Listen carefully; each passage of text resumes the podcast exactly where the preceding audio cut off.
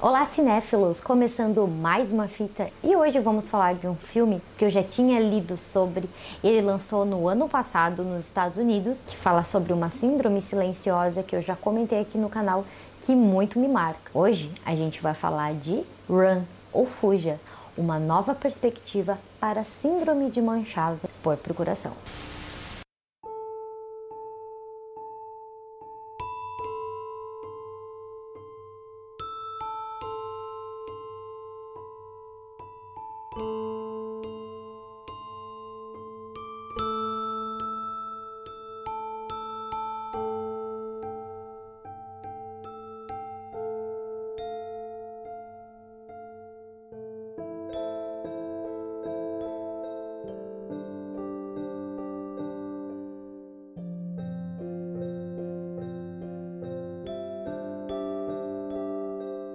Quando pensávamos que as histórias de suspense e de terror já não conseguiam trazer mais originalidade para o público ávido pelo novo, surge então Fuja. O longa-metragem traz uma premissa que a gente já viu na incrível minissérie Ratched, que é a Síndrome de Munchausen por Procuração. É um transtorno em que os indivíduos fingem ou causam a si ou a outras pessoas doenças ou traumas psicológicos para chamar a atenção ou a simpatia delas, criando sintomas com indução de toxinas, medicamentos e drogas para ganhar credibilidade por parte dos profissionais da saúde. Essa tese, por assim dizer, teve notoriedade ao colocar em foco a história de Dee Dee Blanchard, uma mulher que fez com que sua filha, Gypsy Rose, acreditasse que tinha as mais diversas doenças para depois depender unicamente dos cuidados de sua mãe, acabando num trágico assassinato fruto de uma vingança muito bem elaborada. Esse filme é de Aneesh Chaganty, que é o mesmo diretor do grande filme Buscando, de dois mil e dezoito, que eu já coloco aqui como uma dica para vocês. Se você quer ver um filme totalmente desenvolvido com a tela do computador, a forma como esse filme foi montado e criado deu muita repercussão. Eu reassisti e eu vi como esse diretor ele é assertivo ao, ao construir um suspense que te leva junto com os personagens. Ainda que seja original da T V Hulu, o longa-metragem chegou dia dois de abril pelas mãos da grandiosa Netflix. Essa história ela conta uma briga de gato e rato de fuga, desespero e sobrevivência. A Diane Sherman, que é uma traumatizada mãe, trazendo a grande Sarah Paulson em uma das performances mais incríveis de sua carreira, depois de Ratched e American Horror Story, que dá a vida a uma garotinha prematura chamada Chloe, interpretada por Kira Allen. Apesar da situação nada favorável de Chloe, ela cresce e se torna uma inteligente garota, agora com dezoito anos e prestes a entrar para a faculdade. Ela é muito inteligente e estuda sobre tecnologia, mas ela sofre diversos problemas como arritmia cardíaca, asma, hemocromatose, que é excesso de ferro no sangue, diabetes e paralisia, que é um cenário nada favorável, é claro.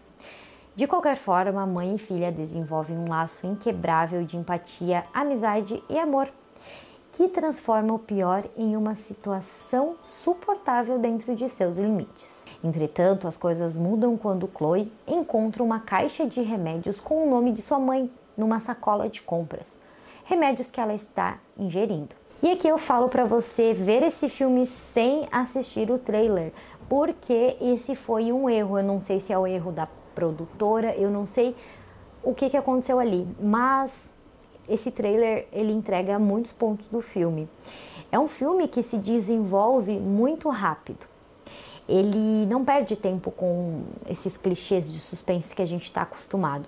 É um filme basicamente pequeno, né? Curto, ele tem uma hora e meia, o que eu acho que é um tempo essencial, um tempo ok para o filme, pois a gente já tem o primeiro ato, tendo algumas, né, é, alguns pontos fortes que já nos leva para o segundo ato de uma forma bem rápida. E as coisas acontecem aqui de uma forma bem legal. A gente não tem os clichês que a gente está acostumado em alguns filmes de suspense. É, eu achei a atuação dessas duas incríveis. A menina, eu não conhecia ainda essa atriz. Ela passa um, um sentimento apenas com o olhar de uma forma que eu fiquei muito, muito chocada. É, a gente consegue ter dor com ela, a gente consegue ch- ficar com vontade de chorar com ela. E isso faz com que a gente tenha muita empatia pela personagem e que a gente torça por ela. A forma como o diretor conduz a linha de pensamento, né, e as ações que vão acontecendo ali é muito incrível. O filme, mesmo se desenvolvendo rápido, consegue prender a gente do começo ao fim, porque uma coisa que vai acontecer já dá uma margem para a gente saber, querer saber o que, que vai vir a seguir. E nisso você já está sendo envolvido pelo thriller. Como já é de se esperar, tudo sai do controle quando uma série de eventos assombrosos colocam em xeque a confiança entre as duas mulheres e as colocam em uma luta pela sobrevivência. Fuja flerta com o terror psicológico em muitos momentos de seu enredo, ao trazer a insanidade comedida da personagem de Diane à tona, sem perder a mão com exageros desnecessários. Com cenas inteligentemente construídas e movimentos de câmera cativantes, a obra nos deixa apreensivos do início ao fim e se fideliza facilmente como um dos thrillers mais eletrizantes e envolventes de dois mil e vinte e um, para mim, até o momento. Eu convido vocês a assistir Run, ele está disponível no catálogo da Netflix e é daqueles filmes que não tem como você não gostar.